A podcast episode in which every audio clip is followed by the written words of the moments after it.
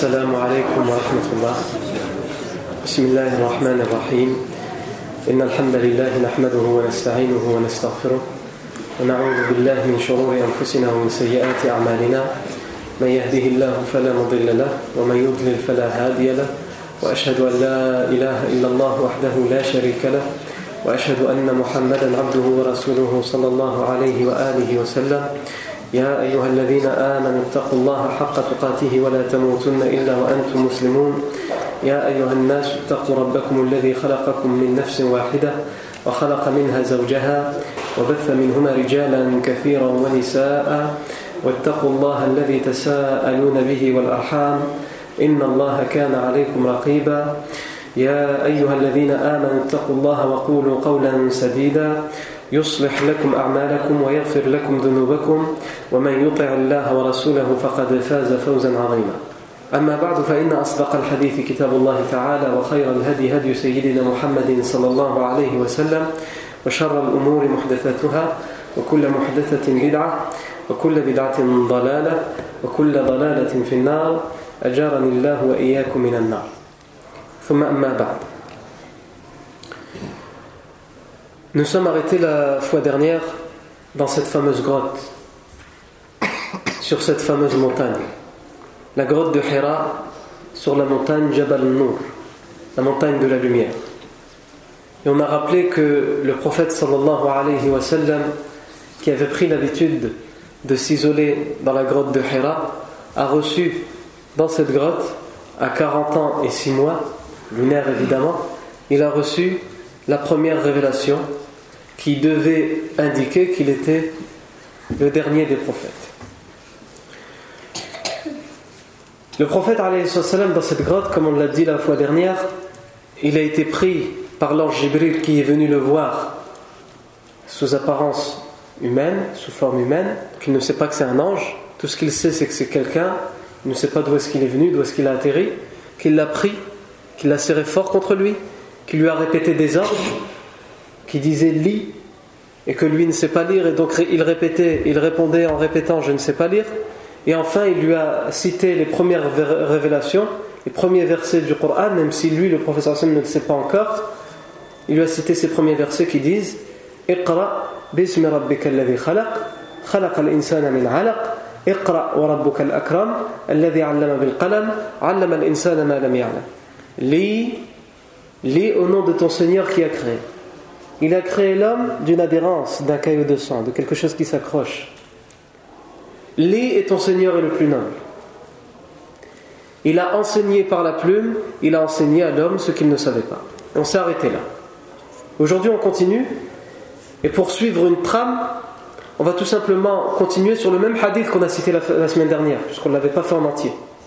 C'est le hadith qui est dans l'authentique de Bukhari, raconté et narré par l'épouse du professeur sallam, la mère des croyants, Aisha radiallahu anha, dans lequel elle dit à ce moment-là, donc quand il vient de recevoir avec tout ce qu'on a expliqué juste avant, à ce moment-là, elle dit Faqal, yani l'ange, Iqra, bismi rabbika alladhi khalaq, khalaq al-insana min alaq, Iqra wa rabbuka al-akram, alladhi allama bil qalam, allama al-insana ma lam.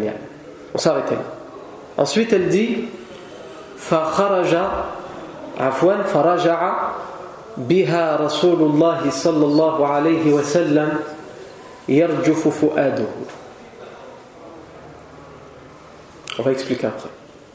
فرجع بها رسول الله صلى الله عليه وسلم يرجف بها فؤاده. فدخل على خديجة بنت خويلد رضي الله عنها. فقال زملوني زملوني. فزملوه حتى ذهب عنه عنه الروع.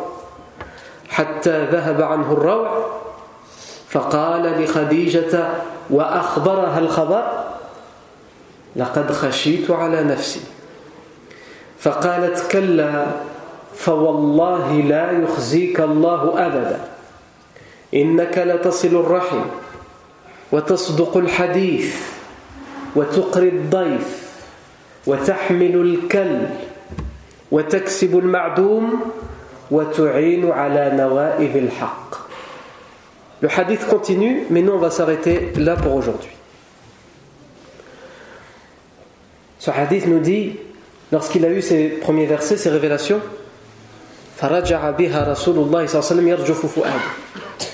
le professeur Sam est sorti de la grotte, il est retourné chez lui, le cœur tremblant. Le cœur de tous les êtres humains tremble. Tous les êtres humains, ils ont un cœur qui bat. Mais là, c'est pas juste il battait son cœur, il tremblait. Il battait à toute vitesse tellement il était apeuré. فرجع بها رسول الله صلى الله عليه وسلم يرجف, يرجف فؤاده فدخل على خديجة بنت خويلد رضي الله عنها et il est entré chez son épouse donc chez lui chez son épouse Khadija bint Khuwaylid رضي الله عنها فقال زملوني زملوني et il a dit couvrez-moi couvrez-moi et ils l'ont tout de suite couvert. Hatta Jusqu'à ce que la frayeur, la peur s'en aille. Ce qu'il était, ce qu'il ressentait comme peur, jusqu'à ce que cette peur s'en aille. À ce moment-là, il a dit à Khadija juste après lui avoir raconté ce qui vient de lui arriver, il lui a dit, je crains pour ma propre personne je crains un mal je crains qu'un mal ne m'atteigne et c'est la preuve qu'il y a quelque chose qui tourne autour de moi Khadija anha lui a dit Kalla, oh que non. Fawallahi la Allahu abada. Par Allah, jamais Allah ne t'abandonnera. Jamais Allah ne te rabaissera, ne t'humiliera. C'est-à-dire ne permettra qu'un mal ne t'atteigne. Oh que non, je jure par Allah, qu'aucun mal ne pourrait t'atteindre. Et elle s'explique. Tu es quelqu'un qui renforce les liens de parenté.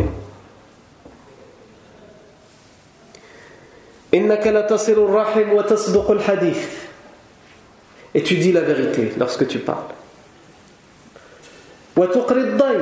Tu honores tes hôtes, tes invités.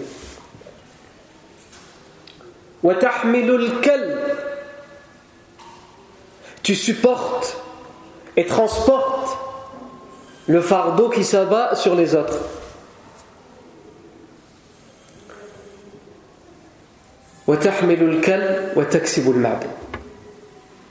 Et tu donnes et pourvois à celui qui n'a rien, celui qui n'a pas. Tu le soutiens, tu lui donnes. Et elle termine par dire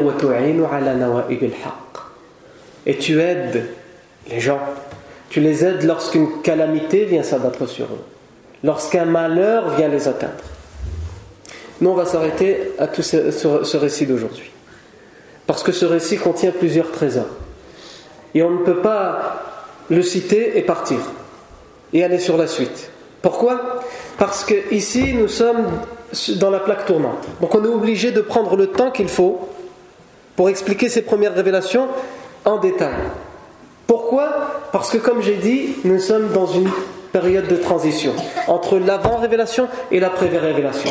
On ne peut comprendre ce qui va venir après qu'en comprenant tout ce qui va se passer là. Et le rôle de chaque personne dans cet événement-là. Et la réaction de chaque personne dans cet événement-là. Tout comme on ne peut prendre conscience de l'importance des 40 années qui ont précédé qu'en comprenant en détail ce qui se passe là. Donc, Première chose, c'est, on a ici deux protagonistes, si on peut s'exprimer comme ça. On a le prophète Mohammed qui est le premier concerné. Et on a son épouse Khadija anha. Et ça nous permet de comprendre comment est, qui est le prophète Mohammed et comment est qui est Khadija anha. Pourquoi il était si important, il fallait à tout prix qu'ils se marient ensemble. Ce récit, il nous permet de comprendre et de mettre la lumière sur, tout ça. On commence par le prophète salam. Sa réaction. On peut en tirer trois axes principaux. Le premier, c'est que le prophète salam, chaque mot qu'il y a dans ce récit, dans ce hadith sahih de Bukhari, chaque mot nous montre et nous démontre qu'il a peur il est apeuré parce qu'il vient de lui arriver. Il ne s'y attendait pas. Donc, contrairement à ceux qui veulent faire croire que le prophète Mohammed n'est pas un vrai prophète et qu'il avait préparé ça, etc., etc., ça c'est une, une parmi les nombreuses preuves. Un des arguments parmi les nombreux arguments qui montrent que le prophète Mohammed est le premier surpris. À aucun moment il dit j'étais dans la grotte, il y a un homme qui est venu, mais en fait c'est un ange qui m'a pris, euh, qui est venu sur la forme humaine, etc. Non, il y a quelque chose qui avait une silhouette, c'était comme un être humain, mais ça ne peut pas être un être humain, puisque je l'aurais vu rentrer, je l'aurais vu repartir, donc c'était pas un être humain. Qui m'a pris et qui m'a commencé à me dire des choses que je ne comprends pas, et il se confie donc à Khadija Donc la preuve qu'il a peur, c'est tout d'abord le fait que euh, Aisha nous dit dans ce hadith,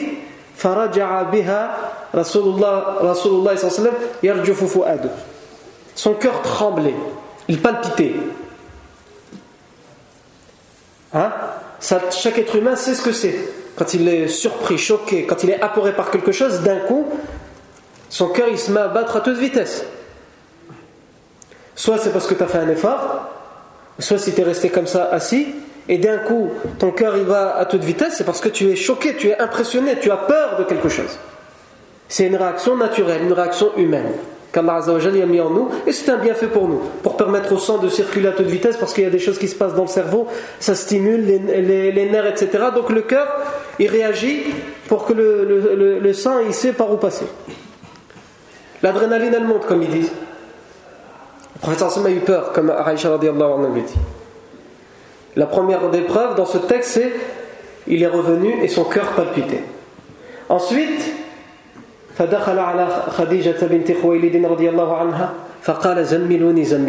il a dit couvrez-moi, couvrez-moi. Ça montre aussi ça qu'il avait peur, qu'il était effrayé. Parce que quelque chose vient de lui parler, ça résonne dans sa tête, ça l'a pris, et donc il, en a peur, et donc il a besoin de se couvrir, de se cacher. Comme n'importe qui quand il a peur de quelque chose. Il a besoin de s'isoler, de, de se couvrir même s'il s'est aussi couvert parce qu'il tremblait, parce qu'il avait froid, comme on va l'expliquer. Mais il y a aussi de la peur là-dedans. Et la preuve, c'est que justement, Aïcha nous dit dans ce hadith Et ils l'ont couvert jusqu'à ce que sa peur, sa frayeur s'en aille. C'est donc bien la preuve qu'il avait peur. Et que cette façon de le couvrir, ça lui a permis de le rassurer et de le réconforter euh, à, l'encontre de cette peur. Non. Et la dernière chose qui nous montre dans ce texte qu'il était apeuré, le prophète c'est qu'il dit lui-même laqad khashitu ala nafsi. Il raconte à Khadija radiyallahu anha ce qui lui est et il lui dit laqad khashitu ala nafsi. Je crains pour ma propre personne. J'ai peur pour moi. Donc il a peur. Le prophète sallam a peur. Le deuxième axe dans la réaction du prophète sallam, le deuxième point principal, et ça découle du premier, c'est que le prophète sallallahu alayhi wa sallam, comme on l'a dit, est le premier surpris. Il ne comprend pas ce qui lui arrive. Il a été préparé pour la prophétie, mais il ne s'y est pas préparé. Il y a une grande différence entre les charlatans qu'on voit à travers les siècles et à travers l'histoire humaine, qui se préparent, comme c'est la crise économique, ils vont au pôle emploi, il n'y a pas de travail. Donc qu'est-ce qu'ils disent? Peut-être que faire faux prophète, ça pourrait marcher. Si je dois quelques personnes, leur demande leur salaire à la fin du mois, ça pourrait marcher. Donc ils s'y préparent. Le prophète a été le mieux préparé pour être prophète, mais il ne s'est pas lui préparé à ça. Il ne s'y attendait pas.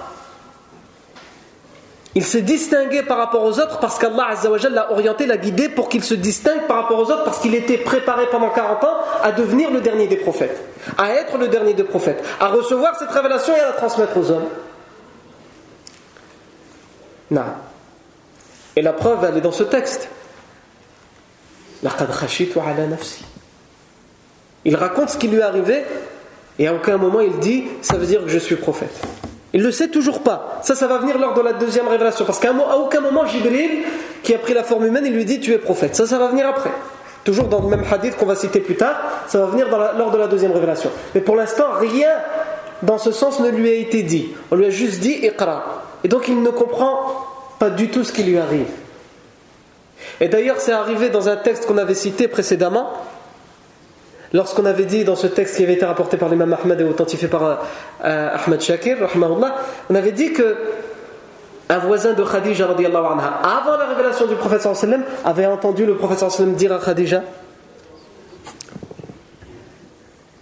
il lui a dit Inni ara daw'an wa asma'u. Enlevez la première partie que j'ai dit, ça c'était pour un autre hadith. C'est pas le voisin qui l'a entendu, mais c'est le sallam qui, qui, a dit au prophète sallam qui, le sallam qui a dit à Khadija radiyallahu anha Inni ara daw'an wa asma'u sawtan. Wa akhsha an yakuna bi jinn. Je vois, il m'arrive de voir des lumières qui sont anormales. Et j'entends des sons, des bruits qui ne sont pas normaux. Et je crains qu'un djinn ne me veuille du mal, ne vienne me posséder. C'est peut-être à cause de ça que je vois ces lumières et que j'entends ces sons et ces bruits. Et d'ailleurs, ici aussi, Khadija anha, va avoir une réaction qu'on va, euh, va citer tout à l'heure, Donc tout ça, ça montre que le professeur ne s'y attend pas du tout. Et enfin, troisième point, dans la réaction du professeur c'est la réaction qu'il a physiquement. Parce qu'on a déjà expliqué, et on reviendra dessus, que la révélation, c'est la parole d'Allah Azzawajal. La meilleure des paroles. Et c'est quelque chose de difficile, de lourd à porter. C'est pas comme quelqu'un il te parle, il t'a parlé et tu parles. Même de temps en temps, que des êtres humains te parlent, c'est tellement important ou grave ce qu'ils t'ont dit que ça te rend malade. Des paroles peuvent, faire, peuvent faire entrer d'autres personnes dans la dépression. Ça, si le médecin vient et te dit on n'a rien décelé, vous êtes en bonne santé, on a fait les prises de sang, tout ce qu'il faut, alors là, franchement, la forme. Par contre, si le médecin te dit on vient de déceler un cancer généralisé et vous êtes en phase terminale, on, l'a découvert trop tard, euh, donc on ne peut plus rien faire pour vous. Ça, fait, ça, ça a une réaction directe sur ton cœur. Sur ton corps et sur ton cœur. Ton cœur va battre, va battre à toute vitesse, tu vas être déprimé, etc., etc. Donc les paroles, elles ont un sens et une conséquence. Mais ça, c'est les paroles des êtres humains. Alors la parole d'Allah Azzawajal, l'ordre d'Allah Azzawajal qui vient au prophète sallallahu et qui plus est, c'est pas juste une parole qu'il entend, c'est une parole pour laquelle Allah Azzawajal s'arrange à ce qu'elle soit gravée dans sa mémoire, comme on l'a dit, et sculptée dans son cœur, afin qu'il n'ait pas à la répéter pour la prendre par cœur. Dès qu'il l'entend, elle est en lui, elle résonne en lui, il ne peut pas l'oublier. Et c'est la parole d'Allah Azzawajal. Donc ça a un effet sur le corps du prophète sallallahu Et son cœur tremblait. C'est ça l'effet que ça a. Et lorsqu'il rentre chez lui et qu'il dit Zammiloni, Zammiloni, couvrez-moi, couvrez-moi, parce que comme on le verra plus tard, Inch'Allah, un des effets de la révélation sur le prophète Mohammed c'est qu'il était, il rentrait, il rentrait, il faisait de la température. Il avait une sorte de fièvre lorsqu'il recevait la révélation. Parce que c'est pas simple de recevoir ce lourd fardeau. Non. On passe à présent à Khadija radiallahu anha. La réaction de Khadija radiallahu anha. Et c'est autour de quoi tourne tout ce qu'on vient de dire ici. La réaction de Khadija radiallahu anha. Tout d'abord, on se rend compte en entendant ce récit que Khadija radiallahu anha elle a le comportement exemplaire qu'une épouse doit avoir. Le comportement exemplaire d'une femme, d'une épouse envers son mari. Tout d'abord, avant de dire, de citer tout ce qu'elle a dit et de euh, décortiquer tout ça, sa réaction. La réaction du prophète Mohammed et la réponse de Khadija. Le prophète rentre chez lui, apeuré, effrayé. On imagine qu'il devait être en train de courir, qu'il a dû euh, rentrer d'une manière assez brutale chez lui. Quand on a peur, c'est ce qu'on fait, c'est naturel. Et qu'en rentrant, il donne cet ordre chez lui, c'est-à-dire à son épouse, Khadija. Zammilouni, zammilouni, couvrez-moi, couvrez-moi. Qu'est-ce qu'on nous dit dans ce récit Fazammalou. Directement. Il a dit couvrez-moi, couvrez-moi, et ils l'ont couvert. C'est pas, mais qu'est-ce qui t'arrive, toi Qu'est-ce qui se passe ah, chouette, chouette, où est-ce que tu vas Non. Il est apeuré, il y a quelque chose, il y a une raison qui fait qu'il est comme ça, il me donne un ordre, pour l'instant j'obéis, on verra plus tard ce qui se passe. Zammilouni, zammilouni, Ça, c'est le comportement exemplaire qu'on voit de Khadija radiallahu anha. L'autre chose, c'est qu'on voit que Khadija radiallahu anha va tout faire pour réconforter, rassurer, consoler le prophète Mohammed sallallahu alayhi wa sallam. Et il en a tellement besoin à ce moment-là. Et Allah azza wa le savait pertinemment qu'il allait en avoir besoin. Et c'est pour ça qu'il a fait en sorte que ce jour-là, il y est Khadija. Donc que bien des années plus tard, que bien des années avant Afwan, il se marie avec Khadija radiallahu anha. Parce qu'il fallait le meilleur des hommes pour la dernière, pour la dernière des révélations. Et il fallait aux côtés de cet homme la meilleure des femmes. C'était Khadija radiallahu. Et on voit ici la complémentarité entre l'homme et la femme. La prophétie est certes pour le prophète Mohammed mais Allah Azzawajal connaît l'être humain, il connaît le prophète Mohammed et il savait qu'il avait besoin à ses côtés de la meilleure des femmes pour pouvoir supporter cette révélation. Il avait besoin d'un soutien. Et quel meilleur soutien que, que l'épouse pour euh, le mari ou que l'époux pour la femme dans la vie de tous les jours. Donc elle va être là pour le rassurer, le réconforter. Et Khadija anha, lorsqu'elle le rassure, elle le réconforte. C'est pas comme certaines femmes pourraient aujourd'hui. Et que nos, soeurs, que nos nous pardonnent. Mais là, on parle des femmes. Et quand euh, ce sera l'occasion de parler des hommes, on leur, on leur envoiera aussi leur missile qu'ils méritent. Mais chacun son tour. C'est pas comme certaines femmes pourraient rassurer leur mari juste parce qu'il faut rassurer, sans aucune conviction. Ou rassurer parce que j'attends quelque chose en échange. Ah, justement, c'est aujourd'hui que j'allais lui demander qu'on refasse toute la maison. On achète les nouveaux, les les nouveaux meubles, les bijoux. Il faut que je réagisse bien. C'est pas grave, qu'est-ce qui t'est arrivé? Non.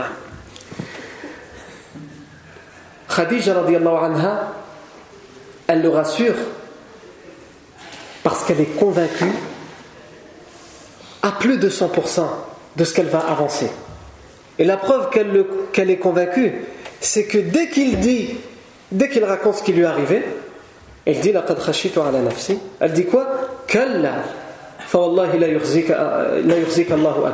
Mais avant de venir à ça, l'autre hadith qui lui est arrivé avant la révélation, lorsqu'il a dit J'entends des bruits, je vois des lumières.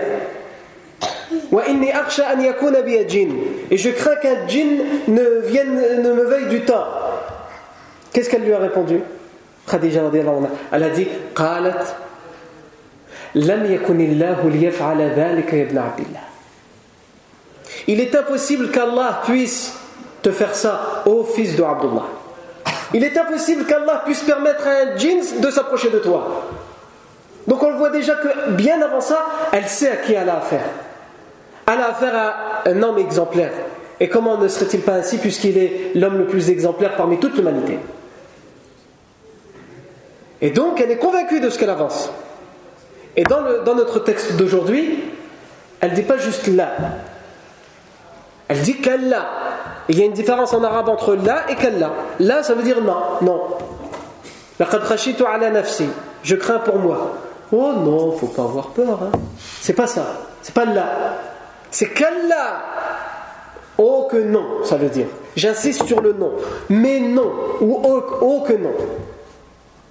Mais ce n'est pas suffisant. Pour bien insister sur sa certitude et sa conviction, elle dit La Allah, fawallahi, la Allahu abada. Fawallah. Oh que non, fawallah. Je jure par Allah. Je jure par Allah. La Allah. Allah ne te voudrait jamais de tort. Il ne laisserait jamais un tort arriver elle rajoute, alors qu'elle n'était pas obligée, abadan, jamais, ni maintenant, ni avant, ni après. C'est pas possible. Donc Khadija anha, on voit dans sa réaction ici que c'est pas juste une réaction parce qu'il faut le faire, euh, c'est sa femme, donc il faut le rassurer, etc. Non. Elle en est convaincue. Et si on, voudrait faire un parallèle avec aujourd'hui aussi, même si on ne généralise pas évidemment. On pourrait dire, euh, si quelqu'un lui arrive quoi que ce soit à l'extérieur il rentre à la maison, et il dit, euh, je crois que ça va pas là-dedans. Tu crois, Mazel, réel, tu crois. Ouais, ça fait des années que je te le dis, ça va pas là-dedans. ولكن Khadija radiallahu anha D'abord parce qu'elle en est convaincue, parce que c'est la vérité. Elle dit tout de suite, sans réfléchir. Et c'est ça qui est important. Parce que quelqu'un qui veut rassurer juste pour rassurer, il a besoin de réfléchir. Mais non, t'inquiète pas. Ouais, c'est vrai que c'est bizarre ce qui t'est arrivé, mais. Non. Allahu abada. Elle ne s'arrête pas là puisqu'elle argumente, non seulement on a dit, elle a dit Kalla, elle a dit Fawallahi, elle a dit Abada, pour bien insister sur le fait que ça c'est impossible, ça sert à rien de penser à ça, ya Muhammad Ne pense pas qu'il eh, y a un djinn ou il y a une chose de mal qui pourrait arriver, ça, mets l'autre côté. On va faire toutes les hypothèses, mais ça, mets l'autre côté. Pourquoi? Parce que j'en suis convaincu. Mais ça suffit pas d'en être convaincu. Voilà la preuve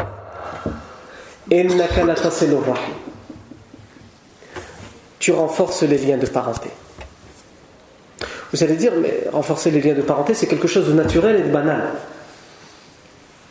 N'importe qui qui rend visite à ses parents, à ses enfants, à ses frères et sœurs, à ses oncles, à ses tantes, etc., à des cousins, il renforce ses liens de parenté. Et j'ajoute que les Arabes de l'époque, même les idolâtres, étaient connus pour, donner une importance aux liens de parenté, à la tribu, à al-qabil, al-ashira. Ils étaient, ils étaient connus pour ça. Mais c'est justement une preuve en plus parce que si Khadija anha, elle dit, dans un contexte, autour de gens qui sont connus, et pour eux c'est naturel et banal de renforcer les liens de parenté, elle le dit à propos du professeur sallam, ça veut dire qu'il se distingue, même dans quelque chose qui est banal chez les gens, il se distingue et il le fait de manière à se distinguer, il le fait encore mieux et plus.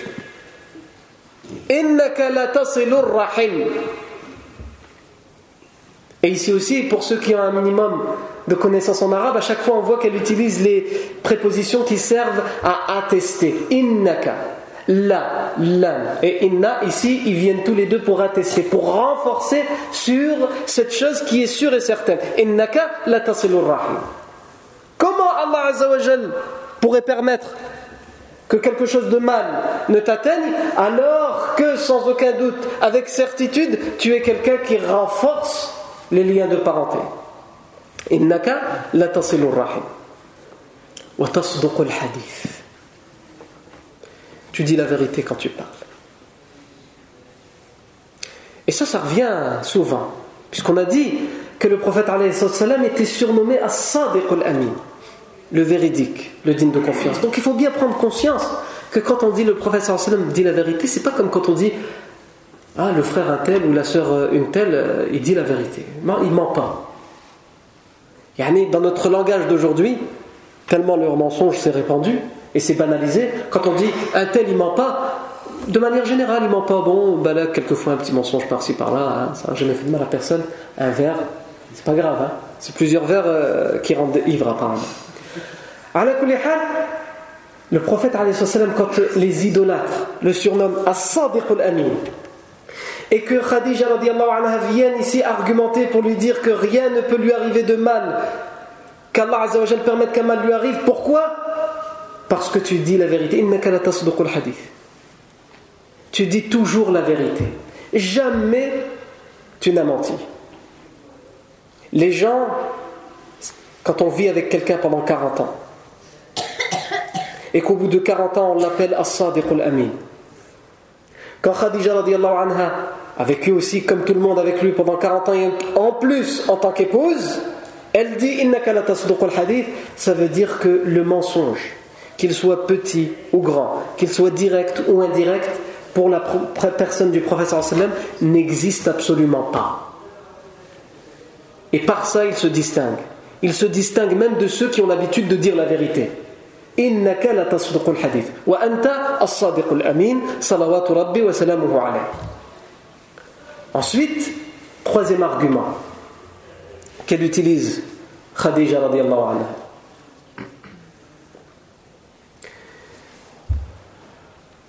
كلا فوالله لا يخزيك الله أبدا إنك لتصل الرحم وتصدق الحديث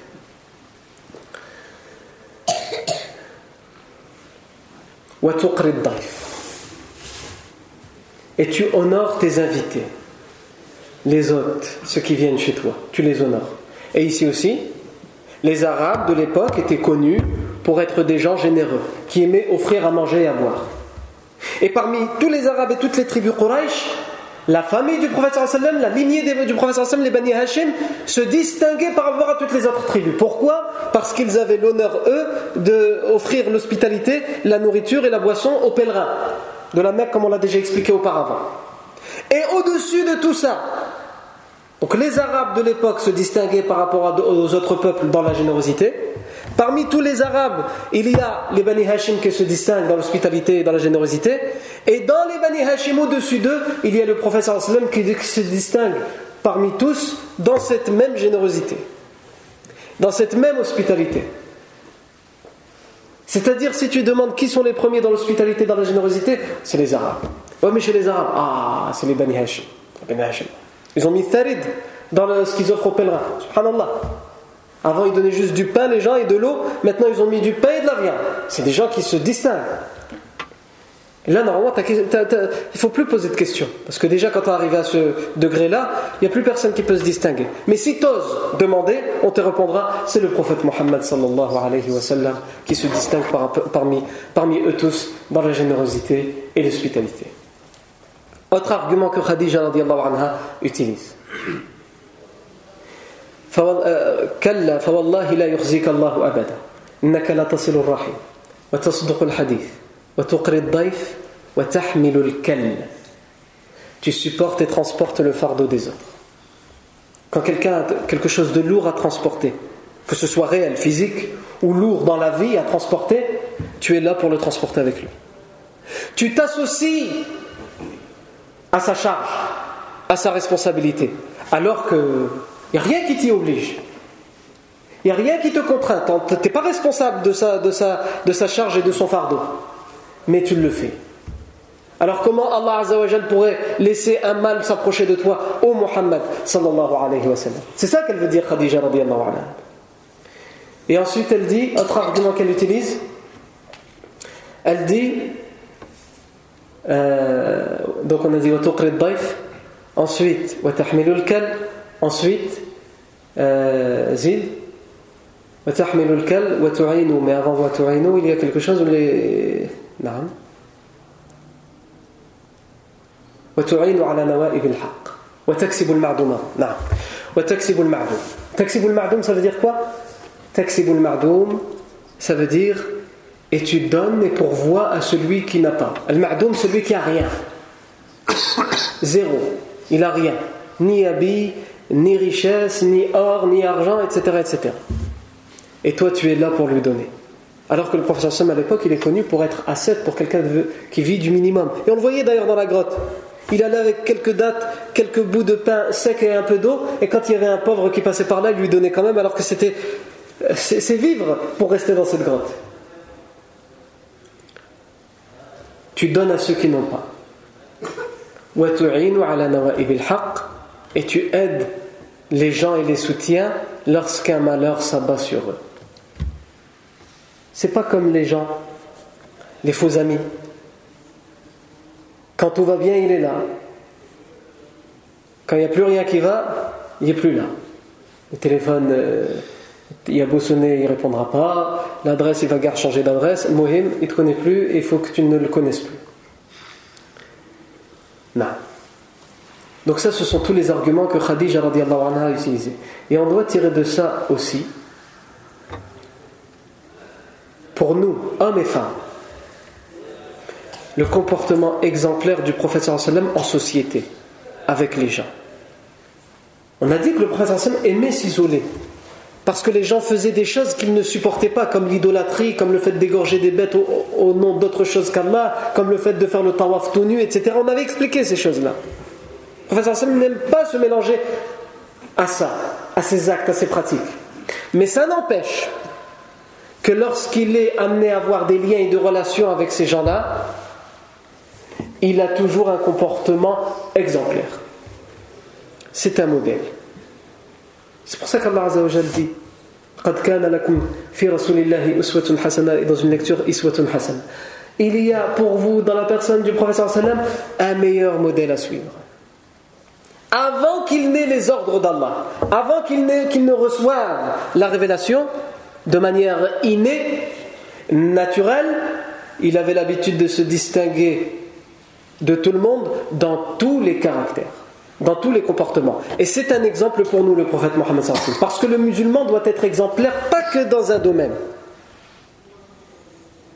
Moi, je suis quelqu'un de généreux, mais les liens de parenté, euh, laisse tomber, parce que moi, ma famille, euh, c'est des gens bizarres. Non, tu dois être exemplaire dans chaque chose. Ou l'inverse, quelqu'un qui dit, qui qui sera, quelqu'un qui renforce beaucoup les liens de parenté, mais qui abandonne la générosité, qui va être avare quand bien même il a beaucoup d'argent le prophète sallam, et donc nous, nous devons prendre exemple sur lui, nous devons nous distinguer, surtout dans cette société, parce qu'on nous montre du doigt.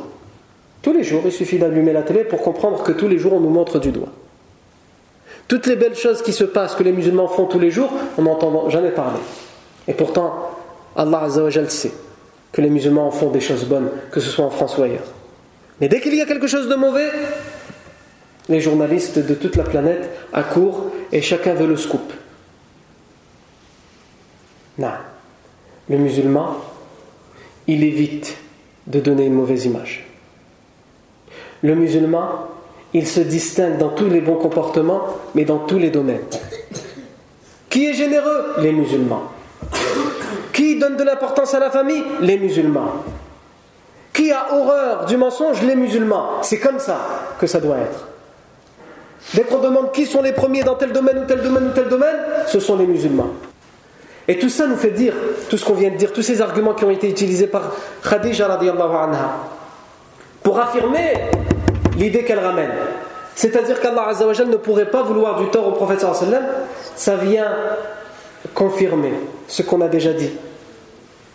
Qu'il fallait que Khadija anha soit l'épouse du prophète Mohammed.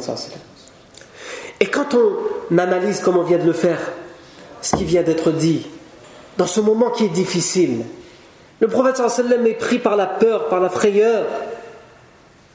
Il ne comprend pas ce qui lui arrive. Et le meilleur soutien qu'il trouve, la première personne à qui il en parle et à qui il se confie, c'est son épouse. Ce qui, devrait être le cas aujourd'hui. Le mariage en islam, il est fait entre autres pour ça. Il est, il est fait aussi pour la journée, pas que pour la nuit. Le mariage. Le mariage, chaque être humain, chaque homme, chaque femme devrait trouver dans son époux ou dans son épouse pour l'homme, il devrait trouver quelqu'un en qui se confier. Aujourd'hui, les relations se sont tellement altérées que le mari ira trouver du réconfort à l'extérieur. Il ira se confier sur des choses à l'extérieur, des choses qu'il ne confiera jamais à son épouse. Et ça c'est grave. Ça ne veut pas dire que c'est de sa faute ou de sa faute à elle. C'est possible que ce soit la faute de l'un des deux, c'est possible que ce soit la faute des deux. Parce qu'il y en a qui, quand ils se confient, c'est pour dire de toute façon tout ça c'est de ta faute. Depuis que je me suis marié avec toi, eh, non. Et c'est possible aussi que ce soit de la faute de la femme. Il y a quelqu'un qui cherche du réconfort et il s'est tellement euh, fait euh, abattre ou renvoyer qu'il a compris la leçon, mais il préfère aller voir ailleurs. Et ça, c'est pas normal. Le prophète sallam, il n'est pas parti et il y avait tant de gens qui l'aimaient dans la Mecque. Tout le monde l'aimait, tout le monde l'appelait Sadiq al-Amin. Quand il est sorti de la grotte, il n'est pas parti chez son oncle Abu Talib qui l'aimait tant, qui le soutenait et qui va le soutenir tant aussi. Il n'est pas parti chez tous ces gens qui ont, ont été impressionnés, qui ont été heureux le jour de la rénovation de la Mecque quand ils ont vu, l'ont vu arriver, qui a été, choisi pour être l'arbitre et le médiateur. Ils ont dit Radina, nous sommes satisfaits, voici Sadiq al-Amin. Il aurait pu voir n'importe laquelle de ces personnes. Non. Il est parti chez son épouse, se confier à son épouse. Et c'est ce qui devrait être le cas aujourd'hui. Allah nous parle du mariage dans le Coran comme étant un refuge vous trouvez chez vos épouses un refuge et elles trouvent chez, chez leurs époux, elles devraient trouver un refuge. Non. Ça vient ici, tout ce qu'on vient de dire, confirmer ce que le professeur sallam à juste raison va dire plus tard à Aïcha qu'il va même se mettre, se mettre en colère lorsque le professeur sallam aura l'habitude de trop et c'est pas trop mais aux yeux de Aïcha lorsqu'il aura l'habitude de trop faire les éloges de Khadija radiallahu anha Aïcha radiallahu anha elle dira elle dira mais qui était Khadija si ce n'est une vieille femme qu'Allah t'a fait remplacer par d'autres? Mieux. Le prophète sallam, dans le hadith, dans ce hadith, c'est Aïcha radiallahu anha qui raconte elle-même, elle dit Le prophète s'est mis en colère. Le prophète se mettait rarement en colère et il se mettait en colère que, de, que pour deux raisons valables. Il s'est mis en colère et il lui a dit La wallah, ma khayran minha. Allah ne, m'a pas donné mieux que Khadija. Même si c'est difficile à entendre au Aïcha. Et Aïcha anha, l'a accepté. Et elle l'a même transmis ce hadith. Pour nous montrer l'importance de Khadija aux yeux du prophète sallam et donc l'importance qu'elle doit avoir pour nous.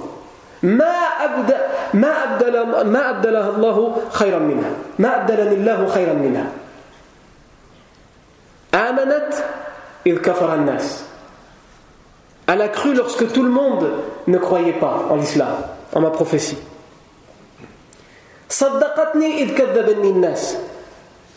Elle a dit que je disais la vérité alors que tout le monde, par la suite, les autres vont le traiter de menteur à propos de la prophétie.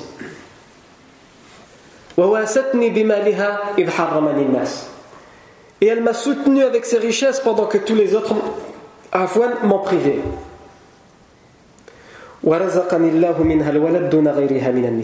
Et Allah m'a donné d'elle d'avoir des enfants et pas des autres femmes, et pourtant j'en ai eu plusieurs. Non, ça vient, ça, met la lumière sur ce, hadith, quand on voit cet événement. Et si c'était le seul Il y en a énormément d'autres qu'on va citer à travers la, période difficile que le professeur va vivre, où Khadija anha sera toujours là pour réconforter, pour euh, rassurer, pour euh, consoler son mari, le prophète Mohammed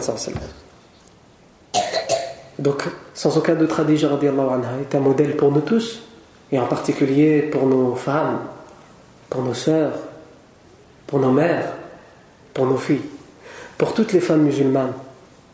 Elles ont Khadija anha. Il faut mettre de côté ce qu'on entend comme euh, la célébration la semaine dernière de la journée de la femme. Célébré la journée de la femme. Déjà, pourquoi pas la nuit? Ça, on ne sait pas, on n'a pas de réponse. La journée, c'est pas la nuit. Donc la journée de la femme, pas University. Est-ce que ça veut dire que pendant toute l'année on fait ce qu'on veut?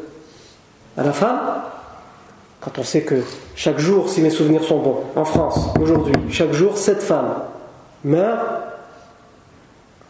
à cause de quoi? Des coups de son conjoint. C'est ça qui devrait faire la une des journaux. Vous vous rendez compte? Cette femme, chaque jour, notre prophète bien-aimé nous disait le meilleur d'entre vous, c'est le meilleur avec son épouse. Khadija, comme on a dit, elle est persuadée de ce qu'elle dit lorsqu'elle le rassure. Et elle ramène les arguments. C'est déjà beaucoup. Elle ne va pas se contenter de ça. Elle va prendre le professeur Sam par la main et elle va lui dire Viens, on va demander à quelqu'un. Waraqa ibn Nawfal. Parce que c'est quelqu'un qui est connu pour être savant, qui sait beaucoup de choses que d'autres ne savent pas. Qui est Waraqa ibn Nawfal? Qu'est-ce qui va se passer avec Waraqa ibn Nawfal? Ça, c'est ce que nous saurons tabaraka wa ta'ala la semaine prochaine. Barakallahu fikum pour votre attention. Subhanakallahu wa bihamdika ashhadu an la ant wa.